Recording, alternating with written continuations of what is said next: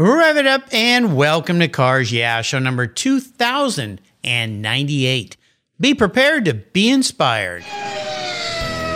This is Cars Yeah, where you'll enjoy interviews with inspiring automotive enthusiasts. Mark Greene is here to provide you with a fuel injection of automotive inspiration. So get in, sit down, buckle up, and get ready for a wild ride here on Cars Yeah.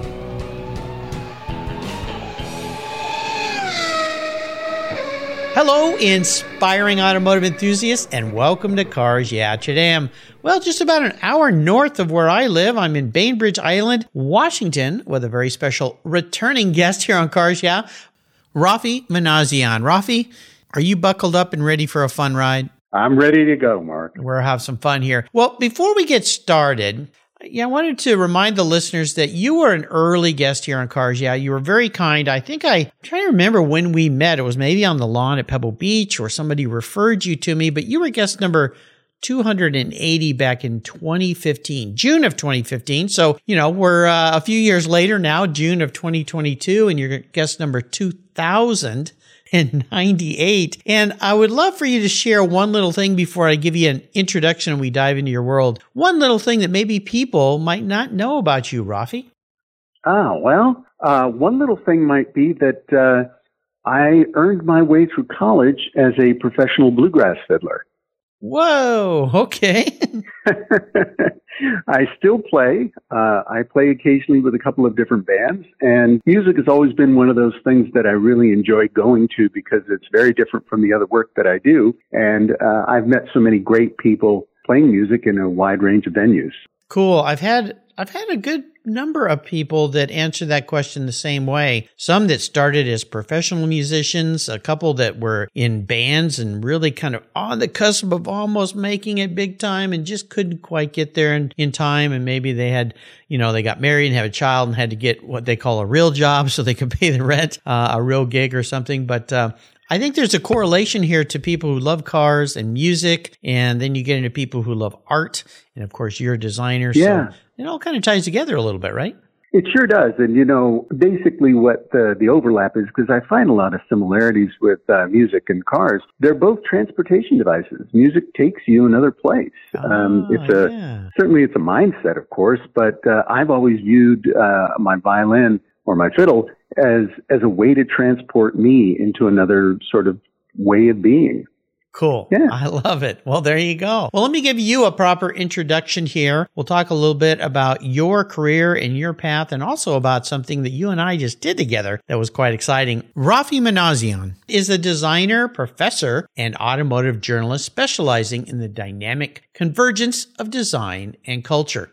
He also plays the fiddle, as you just heard. He's a frequent speaker and panelist for automotive themed conferences, a Concours Elegance judge, and vintage sports car enthusiast. Over the past 30 years, Raffi has designed and built several award winning show cars, hundreds of scale model cars, thousands of automotive accessories, and worked in partnership with a wide range of fabrication studios, building custom cars, hot rods, and advising on Concours restoration projects. As part of his work in the vintage car industry, Raffi consults on car restorations, performs vintage car inspections for collectors, advises on collection management, and offers assistance to clients buying or selling vintage cars. And for those of you who follow me, Raffi recently helped me sell my long held Porsche Turbo, the one I called past tense. Call, that's weird to say that. Call my orange crush. We'll learn more about all of this in just a minute, but first a word from our valued sponsor. So give them a little love and we'll be right back. Now I hear some fiddle music in the background somewhere.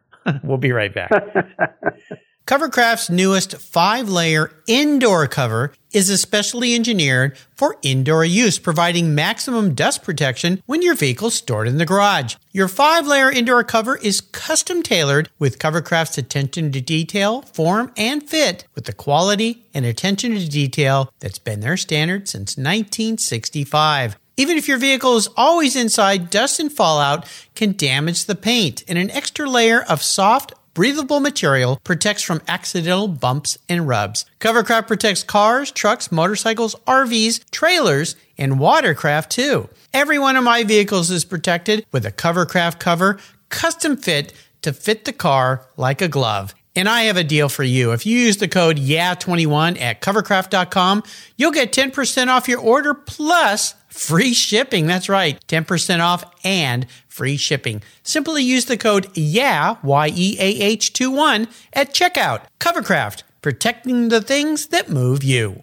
Zengen, it's an oil analysis kit that allows you to sample your engine's oil and learn about its inner health with your personalized and detailed Zengen report. At only $39.95 and free shipping both ways, your Zengen oil analysis costs less than an oil change. It's really simple. Their easy to use sample kit takes less than five minutes to collect your sample and mail it back to their world class labs. It's only five days and they'll send you your own Zengen score via email. Your report measures 30 different data points, including contamination, metals, lubricants, additives, and a whole lot more. Whether you're buying or selling a vehicle, nearing the end of your warranty, heading out on a road trip, or caring for your vintage collector car, Zengen helps prevent costly repairs, allowing you to get the most value out of your vehicle. And Father's Day is coming. I know dad doesn't want another tie or a pair of socks. This year, give dad his very own Zengen oil test kit and you'll make him smile. I did, and I'm so relieved to learn that my vehicles are doing just fine. Go to ZengenScore.com and use the code CARSYEAH20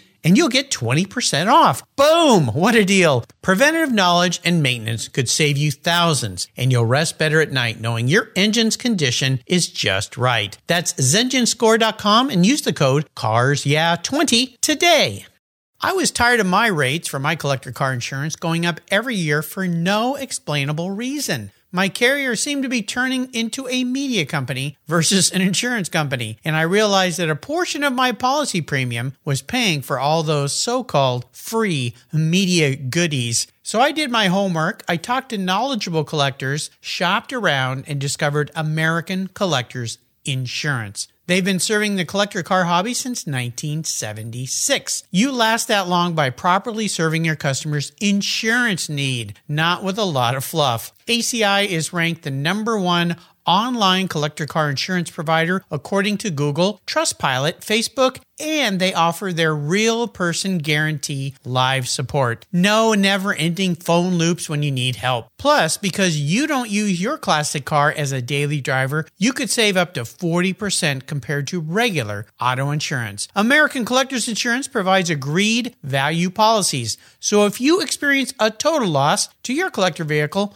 or it's stolen, you'll be paid the amount listed on your declaration page, less any deductibles, of course. No ifs, ands, or buts. Give them a call today and ask for your free quote at 866 ACI YEAH. That's 866 224 9324. Tell them you're a friend of mine, Mark Greene's at Cars Yeah. American Collectors Insurance. Classic car insurance designed by collectors for collectors.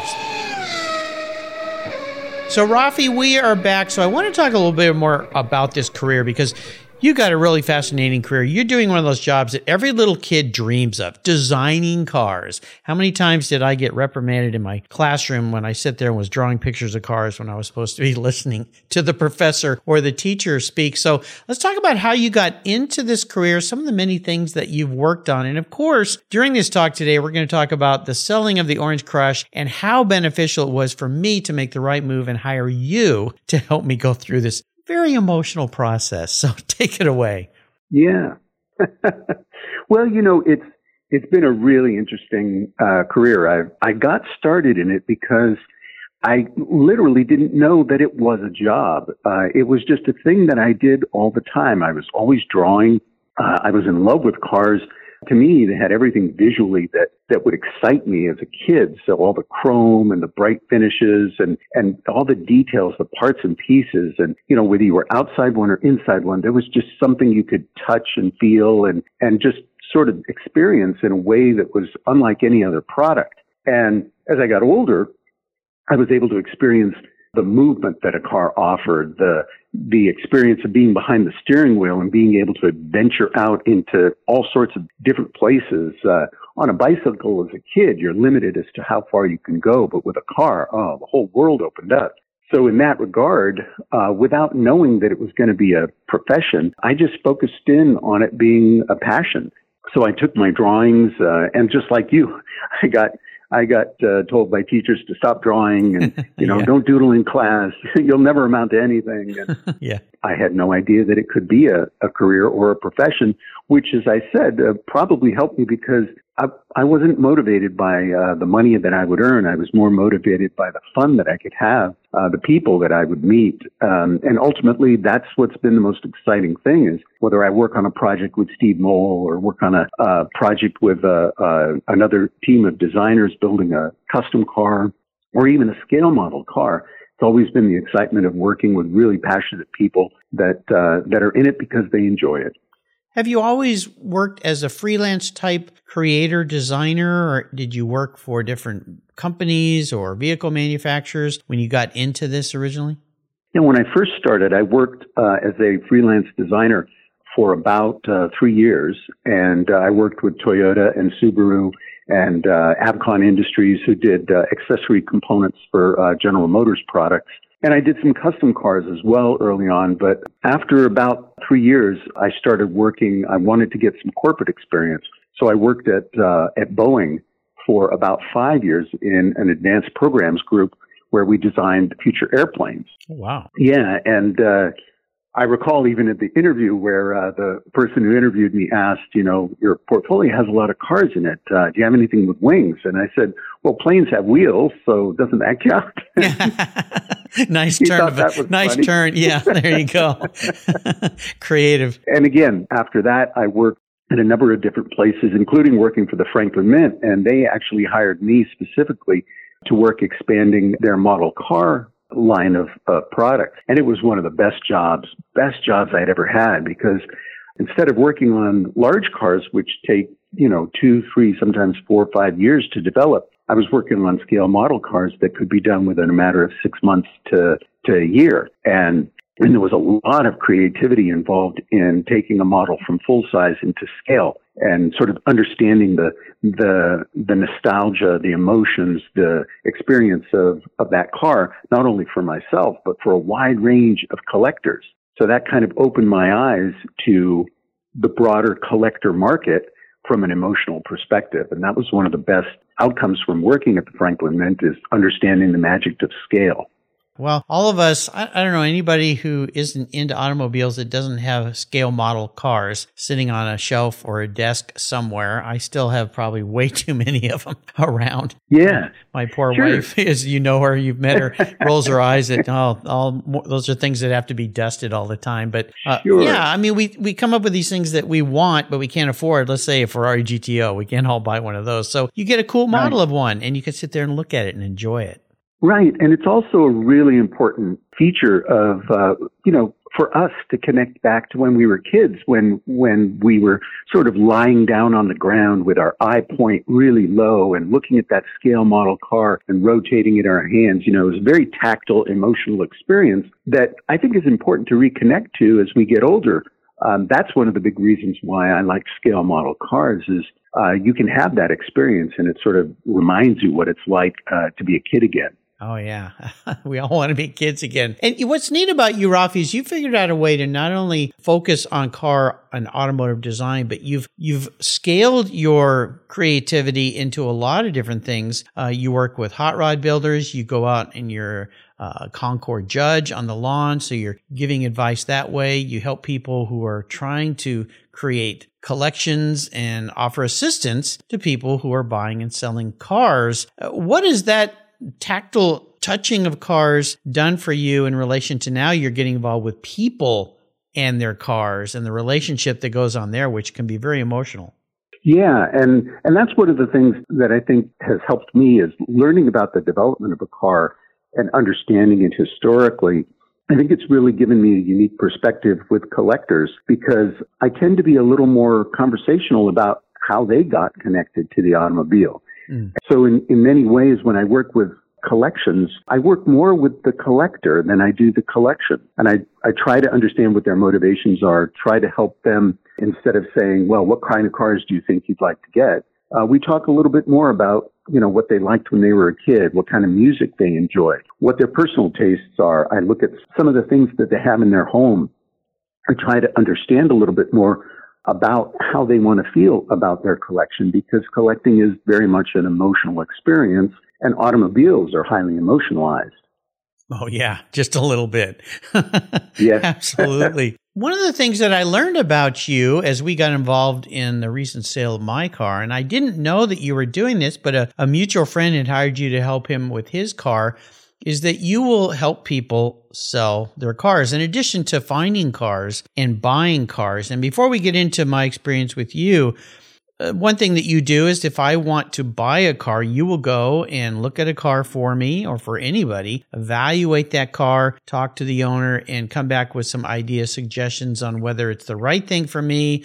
Uh, or whatever it might be. So, what are if if I was going to hire you and say, "Hey, Raffi, I just sold a car. I've got a little money burning a hole in my pocket. I want to buy another car before that money gets snapped up by my wife to go redecorate the house or something like that. Is she listening? She might be. And so, what are some of the ways that you help and advise people when they're looking at either maybe just buying their first collector car or people that are expanding their collection and they have more than one?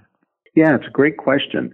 It often does depend. If they have experience in having owned a collector car in the past, uh, oftentimes it's a conversation about do they want to move uh, laterally? Let's say if they owned a Mustang, for example, do they want to get another Mustang or do they want to go from a 66 Mustang to a 69 Mustang?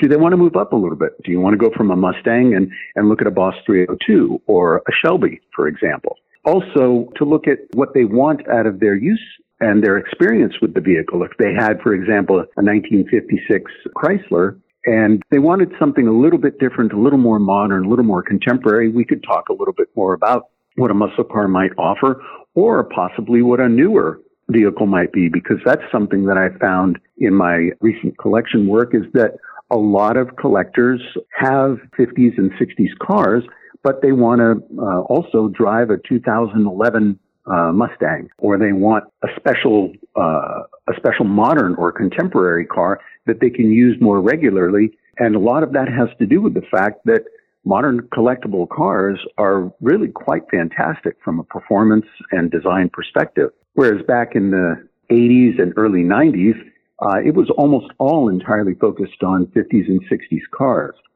So a lot of those tastes have changed and a lot of how I guide collectors in shaping their collection has changed because of how great contemporary cars have become.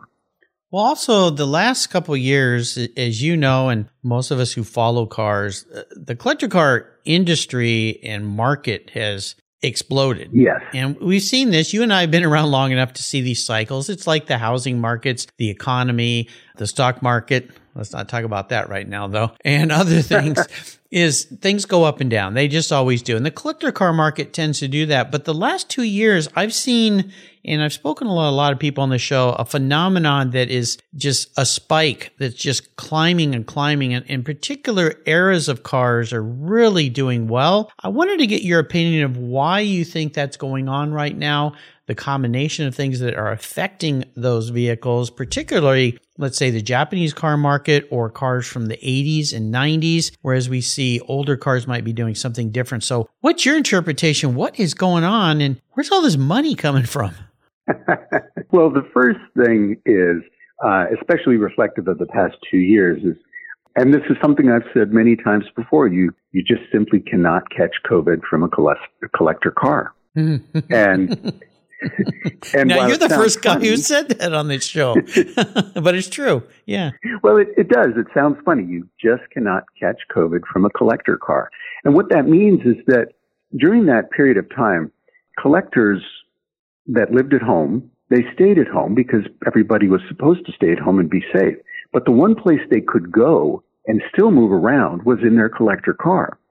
So they went to their garage, they tinkered safely inside their garage, they cleaned everything up, they put it all together, and they went for a ride. And if they had a spouse or kids or friends, they'd hop in the car and off they would go. As long as they were in their safe community, you could go for a drive and you could turn around and come back home. And nothing bad happened to you uh, because, well, there weren't a lot of people on the road, which was great. So a lot of people rediscovered the fun of driving their collector car out on roadways that were not congested. Mm. Of course, it didn't hurt as well that you could drive up to a gas station and buy a gallon of gas for a dollar and eighty cents. Yeah, that was yeah. nice, wasn't it? Holy cow! Sure. Yeah, yeah. So the whole emotionalized experience of having a car as your companion in a really dark time kind of solidified, and people came home and went to their computer and sat down and emailed their friends and started talking a little bit more about how great they had a good time in their car. And sure enough, they ended up on websites like Bring a Trailer. Mm-hmm. And that's when they started looking at cars and going, you know what? I want to get a second one. I want to get another one because these are a lot of fun. A lot of people looked at their bank accounts, looked at what was happening uh, in the world and wondered how much longer they were going to delay their fun. And they started clicking on purchases that were going to make them happy. You gave a perspective that I've not heard, which is very interesting because most people go to the economics factor of that question versus the emotional side. But it makes all the sense in the world because these things are emotional buys. They're not necessary unless you're a collector uh, who buys and sells, and that's your income and you have to buy and sell cars. But for most of us, these are toys. Uh, they're exactly. not needs, they're wants, right? So exactly. Yeah, very well that's, said. That's the thing is that, uh, you know, if you look historically throughout periods of time where collectible items have gone up and gone down, there have been economic uh, cycles that overlap. But in this particular instance, I do think two things uh, factored in heavily. Number one is that, as I mentioned earlier, the COVID impact. But the other part of it is that people were deciding emotionally with their their their family unit keep in mind these conversations happened with people who were spending a lot of time with each other. Yeah. And the conclusion you have to come to is, you know, when this is all over, I'm not going to put XX off. I'm not going to delay that trip that I want to take. I'm not going to put off this anymore. And when you look in your garage and you see you've got a 65 Mustang that needs a little bit of work and you've got money in the bank, well, you just might go ahead and, and pull the trigger and buy a, a, a 67 Shelby GT350 instead and sell the other Mustang. And I think a lot of that happened. Absolutely. I would agree with you as well. We'll take a short break for our sponsors. We come back. I want to share with you listeners my experience with Raffi and my first experience selling uh, a collector car online, bring a trailer, and uh, how Raffi helped me or held my hand, I should say, really get through this very emotional decision and process. So we'll be right back. I've teamed up with AutoGeek because well, they've been the leading source of auto detailing products, accessories for more than 20 years. Their Pinnacle Souveran Paste Wax is specially formulated from Brazilian carnauba wax. It's easy to apply on any paint surface and provides that warm glow that we love, especially me on my vehicles. You're going to love it too. A favorite of car shows countrywide, Pinnacle Souveran Paste Wax from AutoGeek wipes on easily, requires no drying time, is easy to remove, and provides up to 90 days of protection against against damaging environmental contaminants. This wax is designed to exceed the standards of the most discriminating enthusiasts and collectors. Go to autogeek.net to get yours for the best product selection on the internet today, along with their very skilled technical support. Autogeek.net. That's where I go for all my detailing needs. That's autogeek.net. I've discovered Linkage. It's a new quarterly publication and website that covers the automotive market driving, restoring, collecting, and discovering your passion for motor vehicles. Linkage is about experiences, opinions, and values. Linkage is an actual informed, reasoned opinion based on first hand experiences. A talented linkage team covers the automotive world, the people who share your passion and mine, smart, considered, rational, and experienced opinions ones you can learn from and grow. That includes our passion that drives auctions and the collector car market. So come with me and join us on this journey. And be sure to use the code CARS yeah when you subscribe and they'll give you $10 off. Boom! Linkage geared for the automotive life. Subscribe today at linkagemag.com. Did you know that less than 3% of all automotive technicians in the United States are women? You may not be surprised, but you should be concerned because our country is facing a massive technician shortage right now. Skilled qualified techs are in high demand, and we need young women and men to consider these careers as a viable path to a fulfilling life. I've interviewed hundreds of women in the automotive sector here on Cars Yeah, and I know that women make great techs. That's why I support the nonprofit TechForce Foundation and its Women Techs Rock initiative to ensure women see themselves in the profession, the industry, and the workforce. Learn more at techforce.org today. So we're back. So let's talk about Orange Crush. Uh, now that it is no longer uh, my vehicle, although it's still sitting in my garage, and I keep saying this is like the girlfriend you broke up with that won't leave the house. It's a little bit unnerving, but uh, the new caretaker is supposed to come and get it soon. But it, actually, they were going to come and get it, but it was raining, so uh, like me, I, I didn't typically take it out in the weather. So it's nice to know it's going to a good home. So a lot of things you did for me, and I wanted to share some of these with the listeners because I'd never done this online. So I found out that you sell and help people buy and sell cars on Bring a Trailer, and you take the seller through the process and understanding how this works. Because if you Go to Bring a Trailer or any other site that does this. There's a method, there's a methodology to this. And if you haven't done it, you can make some big mistakes. So I'd love for you to walk through how you helped me, how you helped other people not make those mistakes when you go and sell a vehicle that you've had, in my case, almost 13 years that I was very attached to. So kind of take us back through my exercise with you. And I'll tell you one thing, listeners, this was the best money I've spent, the best decision I've ever made. I'm convinced Roth helped avoid me from hitting some major potholes here uh, during the process. So uh, tell us how you work with somebody.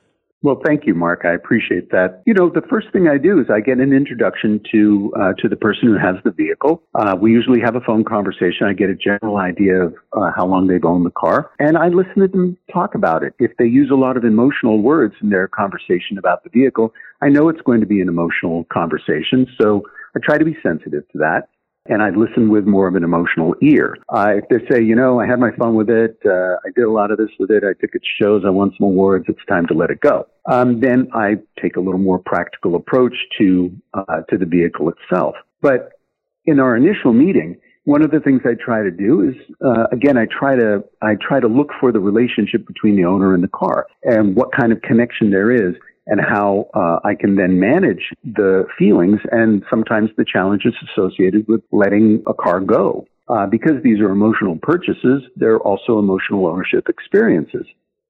So a lot of that translates through, and part of managing that is to have the conversation with the owner about letting me be sort of the factual representative of the vehicle itself the emotionalization, this is one of the most difficult things when you sell your own car. You often want to reflect on your own personal stories. And those personal stories, while they might be interesting to pepper in now and then, they're oftentimes not the best things to share with someone who wants to make his or her own personal stories in the future. Like the uh, real estate agent that preps your house for sale, they tell you to remove all your family photos so that the people coming in can imagine their family there. Mm, so yeah. part of the preparation involves kind of slowly working with the owner to understand what they want out of the sale. Most people think that uh, they'd be happy to get a really good price for their car.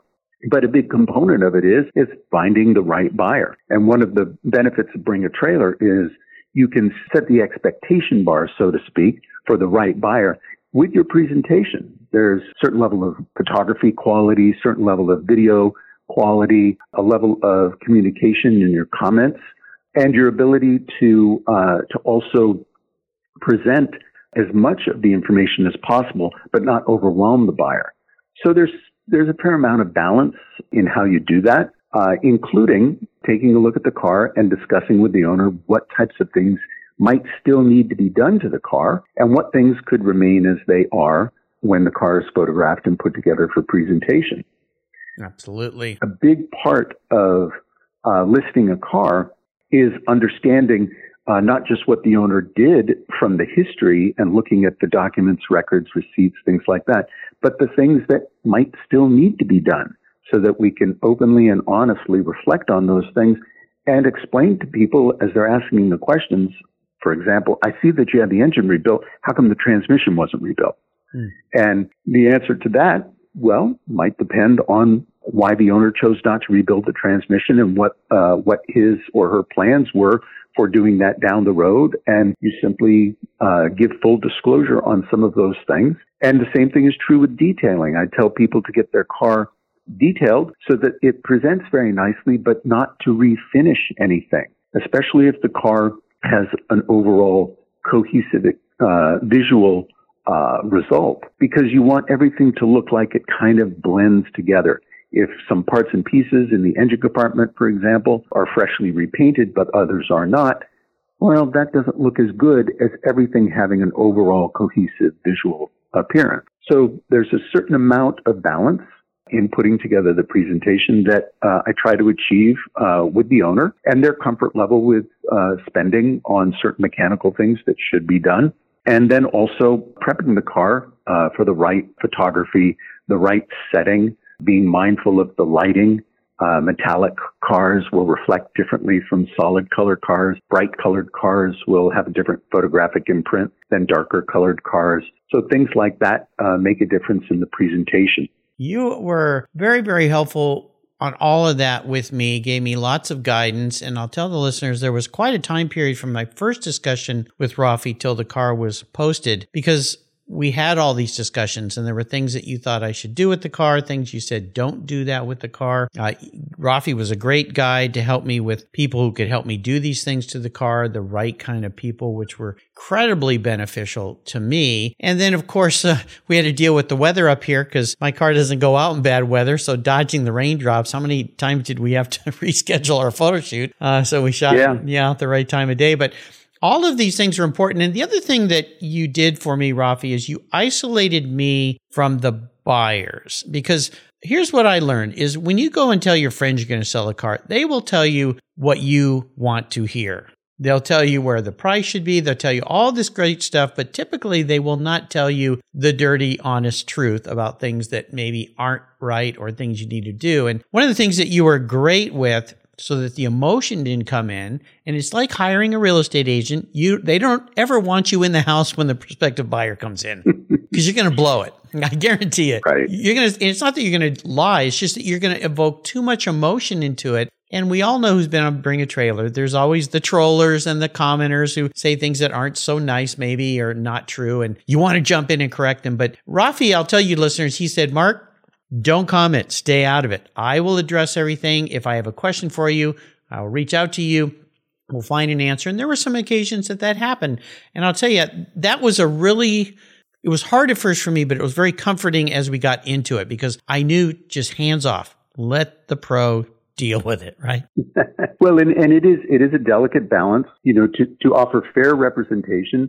I do a, a tremendous amount of homework, which a lot of people don't know ahead of the auction so that my information does not have to delay. So if somebody asks a question about something, I can comment as quickly as possible as the seller. Um, so I, I tend to study not only the history of the car in general, but uh, the history of the brand, the history of uh, vehicles that led up to it, because a lot of conversations will, you know, people will ask questions that there's just no way you could possibly be prepared for. Mm-hmm. But if you have enough of a, a, network of information prepared ahead of time, you can go to the various uh, resources that you have and answer the questions. You know, I've, you know, some people ask questions like, it looks like there's nine bolts on the casting housing for the transmission guide. That doesn't seem right. I've only seen eight bolt castings. And you go, wait a minute, what are you talking about? yeah. You, you got to dive in, do your research. Like, oh, it's an early series casting. You can see the number is this one, and those were changed at this sequence. And and boy, there are people that know that type of detail down to the you know tiny little uh, increments. And uh, uh, that's the great thing about the internet. You can find so much information uh, about segmented series of cars that you can answer those questions or and it's is many instances this has happened where I, say, I respond that's a, a, really really good question perhaps some of the people out there uh, that are expertise or have an expertise in this car can answer that question because uh, I just don't know the answer. Right. And calling on the community uh, the Bring a Trailer community is so robust. There are experts on there that are experts in uh, certain marques, experts in performance, uh, experts in uh, restoration, and and so that's that's one of the reasons. The comment section on Bring a Trailer is one of the reasons why it's such an active uh, opportunity uh, because you're not just selling the car, you're selling the feeling that many people like to talk about that car. And, you know, we go back to, to playing as a kid. If you're in a group of kids and having a great time, that's more fun than having a great time by yourself. Yeah. So that's, that's the car community thing. And that's what Bring a Trailer does so well is, uh, whether you're buying or selling or just participating in the comment section, you feel like you're in the sandbox and having fun with a really. Fun group of people. it's true. And I love the fact that not only you kept everything and, and I I am a very honest person and you emphasize we are going to tell the truth as best as we know it. If we don't, we'll say we don't know and handle it that way and bring a trailer approaches everything like that. Sometimes people complain that they're a little too uh, corrective on the litigious side, let's say, because of laws and things like that. But I think that's the right way to do it. And it protects everybody, the buyer and the seller. And for you listeners, if you missed my talk with Randy Nonnenberg, I had him on the show the day my car I guess the car went live on a Sunday, but the very next day on a Monday. And uh, we talked about the process as well. And I really am confident that where you guided me, which you said bring a trailer is the right venue for my car because it has some uniqueness about it and specialties about it, uh, that that was the way to get the most eyeballs on that car. And uh, boy, we certainly had a lot of comments and a lot of people bidding, and um, I think it's great. So I'm I'm really happy with the results. Yeah, and I think at the close of the auction, over thirty-five thousand people. I think is yeah, that about crazy. Right? Yeah, I couldn't believe it. That's a lot of people to look at anything, and they're not just looking at it briefly, like in a magazine. You know, years ago they would spend you know hundreds of thousands of dollars for to get three seconds of your eyeball right, right. on the magazine. And on Bring a Trailer, there's 35,000 people that are sitting there hovered over their computer at least for 10 minutes watching the last two minutes click and click and click. And it's both exciting and anticipatory, but uh, it also drives revenue through those eyeballs. So the cars are not only selling, but the arena around car sales is growing bigger and bigger. And that's, you know, another part of the conversation around what's happening in the car world, which we can talk more about. But I think that's the other aspect that's happening uh, in a global way, and that is that the market's getting larger. More people are becoming more interested in cars, and it's very important. The volume of vehicles that are now considered collectible has more than doubled, and so so the activity around collectible vehicles is now more widely spread out and more people can enjoy it. It's phenomenal. The whole experience was really great.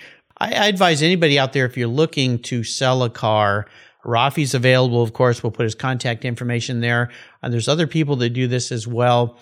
Do your homework, talk to people, and I'll tell you that that week that my car was up, um, I didn't get a lot of real work done because my phone, my Facebook messaging, everything was exploding on me every day. Now, maybe that's because I have a little more social exposure with through my podcast, but um, I couldn't believe how many people were reaching out to me. I mean, just a lot of people I had never communicated with. I didn't know they were followers of cars, yeah, or they'd found it and so forth. Um, it was quite phenomenal experience. I, I, it kind of blew me away a little bit. Well, it, it can it can be overwhelming. I've worked with uh, some collectors. One person contacted me and said, "Can you sell my car?" And I said, "Absolutely." This was two years ago, and I sold the car, and the results were not only satisfying for him, it was very exciting. So he's asked me since to sell several others, and it's been very enjoyable to do that uh, because we have a nice rapport and we have a good system down, and I have several uh, customers that come back to me after selling one car, and and they either say, "Well, I've got another one I'd like to sell," or um, I got a buddy who contacted me and said, "Hey, I saw you sold your car. Uh, can you help me sell mine?" And uh, yeah, so I don't I don't do any advertising necessarily. Um, most of the work that I do comes through referrals uh, and from people uh, like you that contact me through mutual friends. Yeah, absolutely, and I definitely will refer you going forward, Raffi, because as I said, and I've told a lot of friends this, they said, well, Mark, you're a sales guy. Why didn't you sell the car yourself? Best money I spent during this whole process. Uh, and I did spend a fair amount doing different things with the car and so forth. But for Raffi, yeah. uh, you were, you were a great help. The other thing that I've, has come from this is uh, enlarging my friendship circle. And I wanted you to share a story you shared with me about a car that you sold that you'd had for, I think you said over 30 years and ended up becoming becoming very good friends with the buyer and expanded your world. Tell us about that car. Yeah, so this was the car that I had bought. Uh, it was the first car I ever bought. I bought it when I was 11 years old. 11? Yeah, 11 years old. I found it in the LA Times classified section. I was living in Santa Monica and uh, I I showed it to my father and uh, I said, "Can we can we can we call on this? It looks exciting." And so we called and uh, we made arrangements to go out and see it and we we bought it. And I think I had maybe five or six hundred dollars in the bank at the time, you know, grandma money and paper route money and all that. And uh, dad matched uh, the other amount that I needed. It was, uh, I think, $1,500. And uh, it was a, a little 1953 Jaguar race car. And it came with spare engines and it came with a, a trailer. And we drove up in the Volkswagen van and bought it and picked it up and brought it home. And I kept it for 37 years. Oh my I goodness. restored it. Yeah, I restored it when I was uh, 19, uh, and then uh, I had it professionally re-restored in the early, uh, the mid 90s, and then uh, I took it to Pebble Beach with my two daughters, and uh, I took it to uh, uh, uh, Concorso Italiano and uh, various other shows. Had a blast with the car, loved it, and came to the point where I had realized that this little car had done everything it could possibly uh, do for me, and it was time to let it go out and have fun with other people. So um, I sold it, and the gentleman that bought it, uh, you know, when I uh, sent it off, delivered, uh, all said and done, uh, ended up becoming one of my best and closest friends, and is still uh, one of my closest friends today. We refer to each other as brothers. He lives in Greece, in Athens, Greece. Wow. And uh, I even flew out there with my family uh, some years ago, and I drove my Jaguar, and he drove a Bandini that he has, and we both drove on the Aegean coast together. Oh my Uh, God. just a, a, a dreamlike scenario that you would never conjure up from my ownership. If I'd held on to that car and kept it today, sure, I'd still be using it and driving it, enjoying it, but driving it on the Aegean coast with uh, a friend of mine in a similar car and waving to people on the streets and and uh, pulling up to a little side of the road kiosk where we get a little hand sandwich and kids are gathering around and they're talking about the car and you know and then going to all, all sorts of different places and then buying other cars. I ended up buying cars from Alex, who was the buyer, and shipping them here to the United States. And I, I still work with him. I'm, I'm finishing up a car in a restoration right now uh, that uh, uh, he has uh, back in Greece. So you never know. That's one of the things I tell people when we talk about selling the car. One of the things I'll say is, has this car done everything that it could possibly do for you in your life and your experience? Yep. I heard those words from you. yeah. And if you're if you're done with it and if the car is done with you, then it's time to sell it. But if there's something else, if you want to take it to Pebble Beach or if you want to drive it on Carmel, uh, in Carmel on a 17 mile drive, if you want to uh, take a thousand mile trip in it with with your partner or your spouse, uh, if there's still things to do with that car, then hold on to it. You're not ready to sell it. Yeah. But if it's time for you to let it go and if you've done everything that it could do for you, then there's only one thing remaining for that car to do, and that's for it to give you as much possible money back so that you can go buy another one. Another one. Yeah, exactly. Yeah. Put the needle in again. Is there a great Yeah. book that you've read that you'd like to share with the listeners today? Yeah, as, as a matter of fact, the, the book that I'm reading now, I'm about uh, about uh, three quarters of the way through. Uh, it's uh, it's a biography of Albert Einstein. Oh, wow. Yeah, it's a fantastic book. It's Walter Isaacson, uh, great writer. But I've I've always been kind of a, an amateur uh, physicist and sort of fascinated by time and space and and the uh, the confluence of energy and how uh, how physics and math work in a unique sort of harmony. And so Einstein, of course, fascinating individual, but the book is so well written and so well documented, not just about what his theories and principles and uh, practices were about, but about the value of his imagination. The fact that he was just such an imaginative man and so focused not just on the science of things, but on the curiosity of why science was the way it was. And I, I always like that uh, about the message that Einstein offered that imagination is more important than knowledge. And and that through our imagination we gain knowledge. It's not through knowledge that we gain imagination. So that, that kind of excitement, that kind of sort of passion for anything, whether it be the origin of the universe, the, the characteristics of the tail fin on a 57 Chevy, or, or, or the way jazz sounds, those kinds of things, those sort of uh, passions for life uh, I find that very fascinating. So I'm getting that, uh, you know, in this wonderful book about Albert Einstein.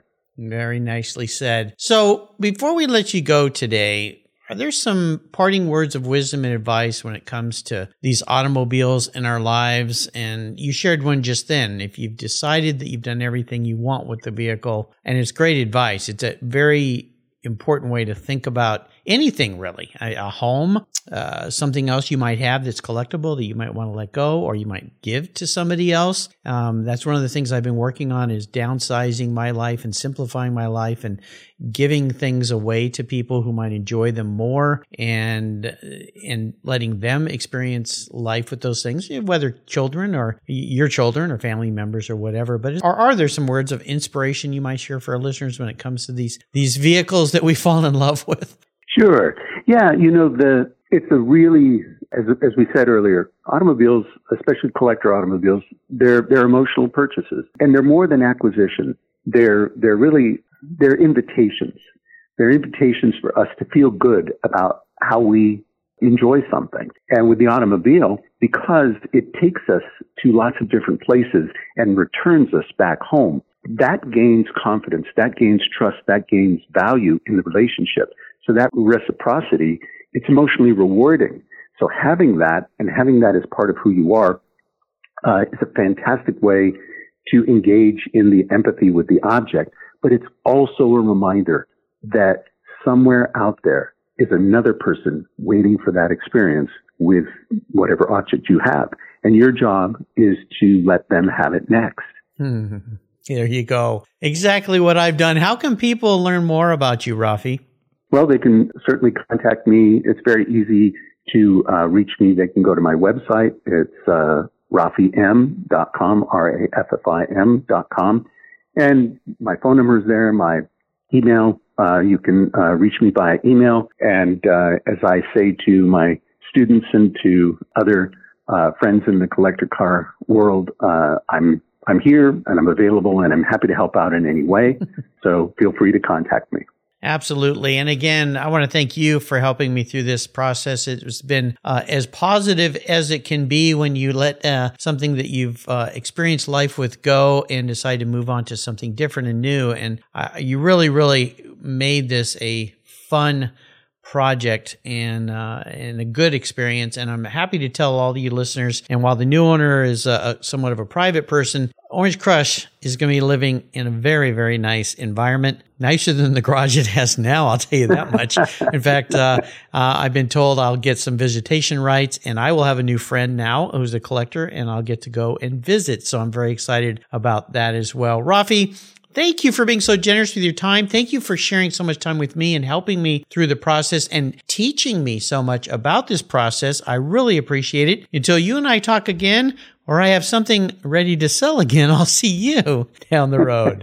Well, thank you so much, Mark. It's my pleasure uh, to talk with you as always. And I had a great time working together, and I look forward to doing it again. Absolutely. This was fun. Thank you so much for joining us on today's ride here at Cars Yeah. Drive on over to carsyeah.com to find show notes and inspiring automotive fun. Download your free copy of Filler Up, a fun book filled with gorgeous photographs of fuel filler fun, including quotes from more inspiring automotive enthusiasts. Download your copy today, and we'll see you next time on Cars Yeah. Yeah.